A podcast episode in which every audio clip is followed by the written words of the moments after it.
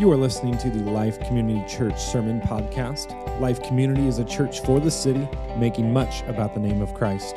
This podcast is available through all major platforms, including Spotify, Apple Podcast, and Google Podcast.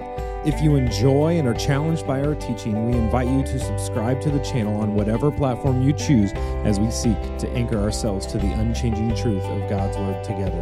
Thanks for listening.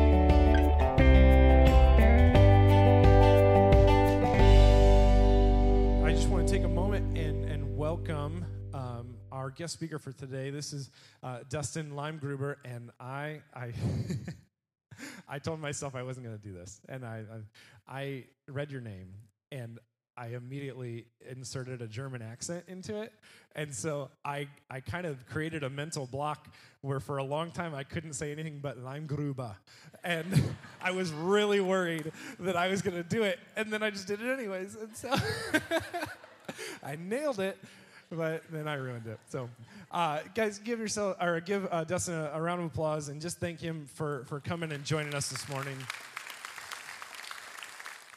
Well, with an intro like that, I am obligated to say, "Read the Bible if you want to live." so, thank you for that. Uh, we are all more in danger of doing something stupid than we are willing to admit. a long time ago, I was mentoring a young man who was in middle school, and we had a routine. Every single week, we would go to a place and get a pizza. We had the same standing order. They put it in without you know, me even needing to call. And we would go pick up that pizza, and then we'd go play around for a while. And uh, one day, when we got there, I saw that the pizza was just coming out of the oven. And this was an impulsive young man. This is one of the things that we were working on together. And so I looked at him and I said, Now I know that you are hungry, but I want you to look at that pizza in the oven right now and see the cheese bubbling on the pizza. You will be tempted when the pizza comes out to just grab it right out of the box and cram it in your mouth. Do not eat the pizza right off the bat. Okay, okay, I won't. So they put the pizza in the box and they put it up there on the counter. And I looked at him and said, I'm about to pay for this pizza. When I'm paying for the pizza, do not open the box and cram the pizza in your mouth. We will take it with us. We will let it cool for just a couple of minutes, and then you may eat the pizza. Do not eat the pizza. Anybody want to guess what happens? what do you think happens? He eats the pizza. I'm paying for it. He whips open the box, box, grabs the pizza, crams it in his mouth, screams out in pain, and drops it, and it hits him on the bare arm, so he gets burned twice even when we are sufficiently warned, and you would think we would have enough information, we are more in danger of doing something stupid than we are willing to admit. I knew somebody else, uh, not a middle school boy this time, but a grown man, who had a vehicle stuck out in his yard. And he really needed to get this vehicle out in a hurry, but it was a big vehicle, and the only thing that he had left to pull it out with was a teeny tiny little thing, something about the size of a Volkswagen bug. And for some reason, they put just a little metal hoop on the back of that so that you could tow something out with this car that looks like Fred Flintstone would drive. And so he's looking around for something, and he doesn't have a chain, he doesn't have any big, thick ropes. But he does have some used over line that he used to hang, his, used to hang up his clothes. So he gets this bright idea. You think any big rope is just made up of smaller ropes. You twine those together, and then you get something nice that you can tow it out with. And so he takes it and he folds it around several times and he ties it to the back of the little car and he goes to pull out the van. And you know what happened? It snapped like that. And it left just a little bit of line on the back of his car. And he left it there to remind himself that he could do something that was more stupid than he was willing to admit. A quick show of hands here. Which one of those two was more foolish? If you think it was the middle school boy, raise your hand. If you think it was the grown man, raise your hand. I'm highly offended because I'm the grown man. Want you guys to take that back. We are all more at risk of doing something stupid than we are willing to admit to ourselves. But we also have a God that we can go to in those moments of temptation when we are about to do something that is foolish, maybe even something that's foolish enough to get us killed, to go to Him in that temptation and to have Him pull us out of it. And that's what we'll be learning about today in the scriptures. If you've got a Bible with you, go ahead and open it up to the book of 1 Corinthians, where we're going to be hearing about how even when we are foolish and tempted, God always provides a way out. We'll be looking at the book of 1 Corinthians, chapter 10, and we'll be doing these first 13 verses. So please listen along with me as I read to you from God's word, 1 Corinthians, chapter 10, verses 1 through 13. For I do not want you to be unaware, brothers, that our fathers were under the cloud, and all passed through the sea, and all were baptized into Moses in the cloud and in the sea, and all ate the same spiritual food, and all drank the same spiritual drink, for they drank from the spiritual rock that followed them, and the rock was Christ. Nevertheless, with most of them, God was not pleased, for they were overthrown in the wilderness. Now, these things took place as examples for us, that we might not desire evil as they did. Do not be idolaters, as some of them were. As it is written, the people sat down to eat and drink and rose up to play. We must not indulge in sexual immorality, as some of them did. And 23,000 fell in a single day. We must not put Christ to the test, as some of them did, and were destroyed by serpents nor grumble, as some of them did, and were destroyed by the destroyer. Now, these things happened to them as an example, but they were written down for our instruction, on whom the end of the ages has come. Therefore, let anyone who thinks that he stands take heed lest he fall. No temptation has overtaken you that is not common to man. God is faithful, and he will not let you be tempted beyond your ability. But with the temptation, he will also provide the way of escape that you may be able to endure it. And do you have a tradition here when the scripture's done being read? No tradition? I'm going to give you one. It'll last for today, all right? I'm going to say, This is the word of the Lord, and you're going to say, Thanks be to God, because this is what keeps us from doing those foolish things, okay? This is the word of the Lord. There you go. Thank you. All right. So, in this first section, these first five verses, if you want to keep your Bible open, we can see that Israel failed despite all of the benefits. Now, I don't know if you've ever thought this before. I've heard people say it. They said, Boy, I really wish that I could have lived back in the Bible days, you know, get in my time machine and go back there and see all those amazing things. Because if I saw the kinds of stuff that those people saw, you know, I would never have any kind of doubt whatsoever. I would always follow after God. I'd always know that He was real, and I would do the right thing every single time. And so, if we're tempted to think that, we're going to get in our time machine and just go back and think about what happens in the book of Exodus. You look at the book of Exodus, and there's a group of people, a whole nation, and they see all 10 of the plagues.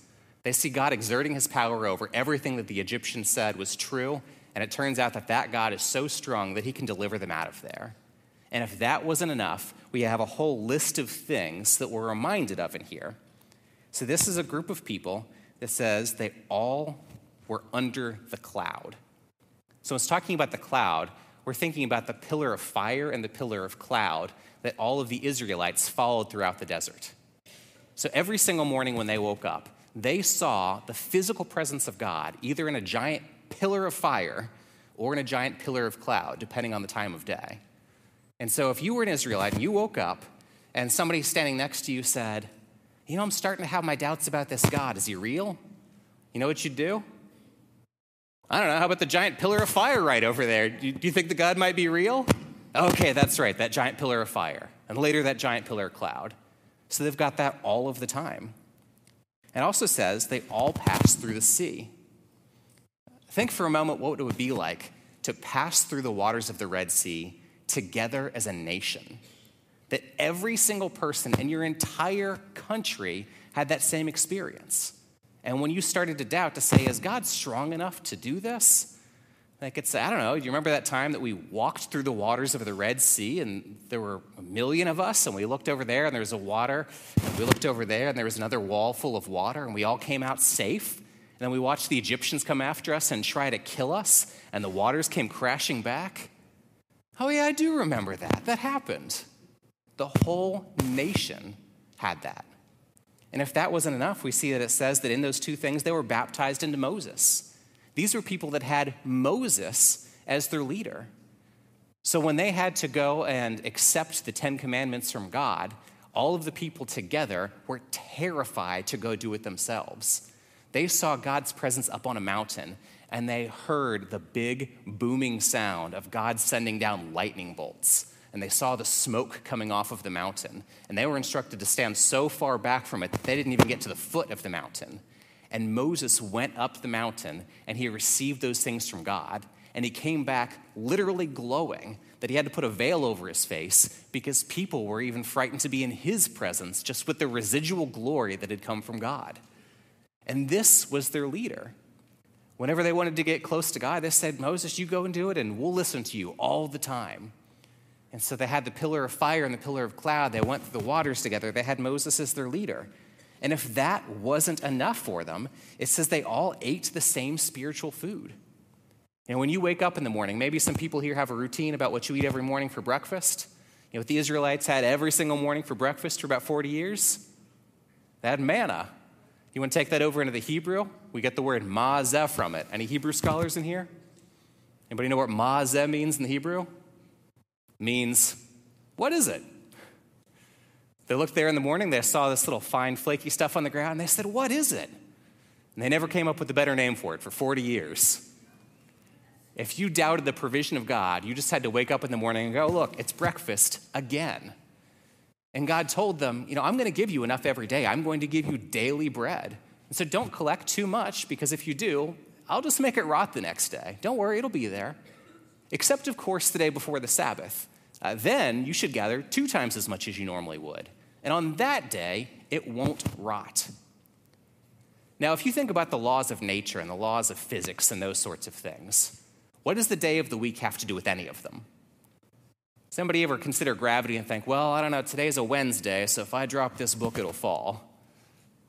If something happens differently on a different way of the week, day of the week, and God told you that it would, it's another pretty good proof that God is in control. He is the one giving you your everything. They ate this spiritual food. If that wasn't enough, they drank spiritual drink. As they were going there through the desert, there was a time when they didn't have anything to drink, and God told them that Moses would go over there and he would strike the rock. And we find out later that this rock is Christ. And water comes out of a rock for the people to drink. Every single day, they saw God. They had His provision. They had other people around them to remind them every benefit that you could possibly have, they had. And how many of the Israelites made it into the promised land? A handful. Not even Moses makes it into the promised land. And this is a reminder to us that you can have every single benefit that you could possibly imagine and still not follow after God. God gives us these things to remind us of exactly how foolish humanity can be, that this is our normal state of affairs. We can be surrounded by the goodness of God and still not follow after him because God overthrew them in the wilderness. And so, the second section here, starting in verse 6, we're looking at verses 6 through 12 if you still have your Bible open we see that these are examples that are written down so that we can learn to do things the easy way. If you've heard an example before and then you go and you break that example, that makes you foolish. I'd like to give everybody here permission that if you've got a family member that you're ever sitting down to dinner with them and they burn their mouth on pizza, please make fun of them relentlessly. And say, Do you remember that time we were in church and the preacher just went on and on and on about this kid burning himself on pizza? You just did that exact same thing. If we have an example, we should learn from it. Uh, as an example, I have all 10 fingers, right? The reason I'm very careful to keep all 10 of my fingers is that my father has nine and a half fingers. Do you think I heard about that growing up? Uh, he was moving some concrete and he dropped the concrete and he lost half of a finger. And so every single time I did anything that came even remotely close to something you could lose a finger over it, I heard it. Uh, just this last week, I was moving concrete blocks around. I heard the voice of my father in my head saying, Do not smash your finger like I did. And so I was very careful moving those cinder blocks. Maybe you've got something too. You know, maybe a parent did something that they wish they hadn't done when they were a kid, or someone close to you gave you some kind of warning, and you saw that they went through it the hard way. And they learned the hard way, so they want you to learn the easy way. Well, here in the Bible, they learned the hard way. And so if we can read about this and change without having to do that thing, then we get to learn the easy way. And the thing that we should learn is this this comes in verse 6 we should not desire evil. Verse 6 says, Now these things took place as examples for us, that we might not desire evil as they did. And so the issue is not just don't do the wrong thing. What we're told is don't even want the wrong thing. Their problem was their desire. If we don't deal with the, our level of desire, then we're just doing behavioral control and saying, I'm allowed to want this thing, but I'm just not allowed to do it. It's kind of like a, a disobedient dog. Maybe some of you have dogs that like to jump up on the furniture. And if you're in the room, they see that you're there and they won't do it. But if you come from out of the room, you might see the dog that's up there on the furniture and they'll jump down and they'll look real guilty and they'll say, Oh, I know I shouldn't have done that. But their heart hasn't changed. If your heart doesn't change, if your desires don't change, then you've missed the mark. This is given to us so that we do not desire evil. And we get two examples here of the kind of evil that they desired. And because they're people and we're people, these are enduring desires. The two things that they're uh, cited for here are idolatry and sexual immorality. Now, this first one, idolatry, you may think that you're out of the woods on because typically we don't do idolatry the same way that they did idolatry. When I think about idolatry, I first think about little statues that people would make. You know, they carve it out of wood, or if they're wealthy, they dip it in gold so it looks nicer, and they bow down to that thing and they say, You are my God, please give me whatever this is. Now, this is what the Israelites did. When they had escaped from Egypt, God let them take all of the gold jewelry of the Egyptians, and He gave it to them to decorate them. And I'm sure that they looked amazing coming out of there with all of the gold that they were wearing. But Moses goes up on the mountain later to receive the Ten Commandments, and the people get bored. And they say, You know what? Uh, what do you say that we take all this gold that we just got from God, and we melt it all down, and we make a golden calf out of it? And then we'll say that this was our God that just got us out of Egypt. And they do. They make this thing, and they say, This is God. This is the one who has created us. This is the one who has rescued us out of Egypt. And so the essence of idolatry is taking anything at all that isn't God, usually is creation, like that gift of jewelry that the people had been given, and making it like God. It's anything that God has given us, which is everything, and making it ultimate. And if you don't think that you struggle with idolatry, I'm willing to bet that every single one of us does. Because think about the things in your life that if God asked you to give up, you would have an extreme hesitation about. If you ever read the, the story about uh, the binding of Isaac and about to be sacrificed on that idol, and you start to think about what would I do if God called me to do that with my kid? If you think about, well, what if God called me to give up this possession, or what if we had to change this thing, or whatever else it is, and you think, no, this is ultimate. This is what brings me happiness. This is what brings me security. This is how I eat every day. Whatever it is, we struggle with idolatry. And so we're warned here not to struggle like they did and not to desire that. And the other thing that they're warned about is sexual immorality. And we see that whatever they were doing was so bad that God killed tens of thousands of people in a single day to let them know how serious this was. When we think about sins, uh, we may think, you know, I ought not to do that.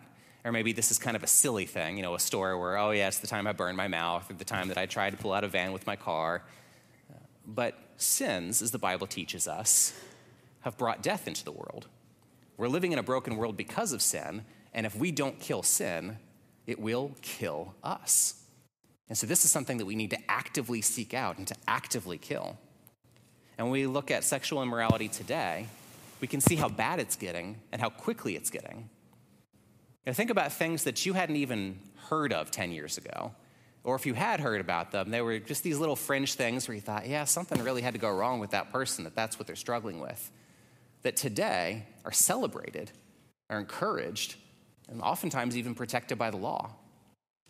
But I could get deep into those things, Uh, but I want to make sure that when we look at any kind of sin, that sin in particular, that we're not quick to point to those other people over there that struggle with something that I wouldn't struggle with.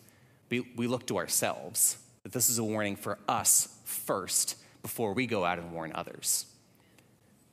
And when I think about that, I think about an experience that I had with somebody. Know, I've been in churches for a long time, and I was talking to somebody else who was pretty involved with the church. And he was telling me about this stupid text conversation he had with somebody. And it was one of those church color of the carpet sorts of things. You know, if you've been in churches for any amount of time, particularly if you've done leadership, you know that people can bicker about just some really little ridiculous things that have no bearing on the kingdom of God whatsoever. And they just get really invested in them. And so he's telling me about this whole thing that's going on. And I'm just kind of, you know, nodding my head. Yeah, yeah, that's, that's awfully silly. Sorry you have to put up with that. And then later, I found out that that same day, he had been having a text conversation with a woman who was not his wife. It was the beginning of an affair. And as I was talking to him, I was just thinking in my mind, you had two text conversations that day. Which one did you choose to talk to me about? You know, we, we could have nipped that thing at the very beginning and put a stop to it. But you chose to talk to me about this one and not the other one? And I just started thinking about how foolish that was and thinking about how I would never do that. And I stopped to pray with them. And as I prayed, I looked down, and he and I were wearing the exact same shoes. And this felt like that was God telling me, you could be in the same shoes in a hurry if you were that prideful. To think that there's anything that you would say, oh, no, no, no, I never would do something like that. You know, I would always do this right thing. And he was reminding me to look back at this to say, you need to make sure that you are heeding this warning. If you think that you would never fall, that is a perfect opportunity for sin to grab a hold of you in that area where you have a blind spot. And that's what this points us to. They struggled with it, we struggle with it. And so to look at these things and say, I will not just let this sleep, I will remember that I am a fallible human being and that we all struggle with sin and that I could fall to this. And the section continues on with different ways that people sinned. Uh, they sinned with grumbling. Uh, grumbling is a sin that is something that can be very destructive, even though we don't think of it as a big deal. We see that God was so serious about these sorts of things that he sent serpents to go and bite them, and people died over it. We see that he sent the destroyer to go and kill these people. Uh, these were foolish things that caused death in the camp. And these are all reminders for us that we should not test Christ.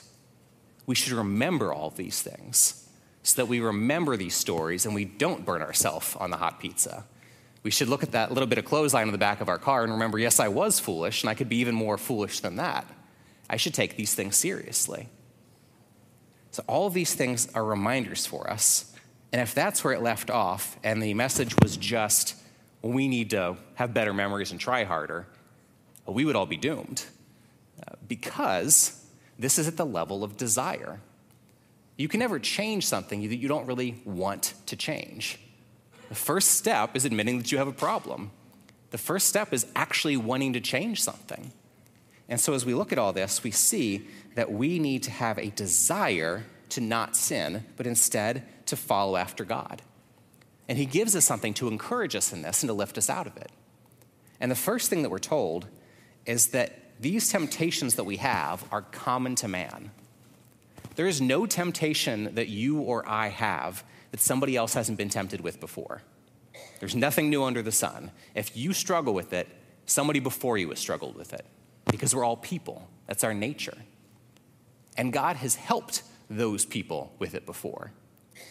Jesus struggled with everything humanity struggled with, and God brought him through perfectly. Never gave into a single one of those temptations. And that's our encouragement here because at the very end it says, and I'll read this, this whole verse 13 here.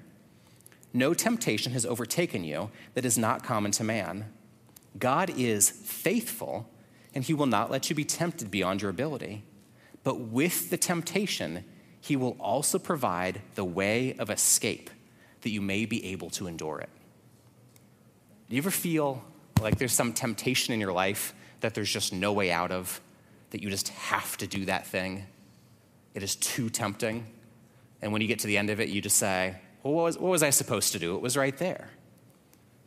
But God lets us know that every single time there's a temptation, without fail, there is some way out.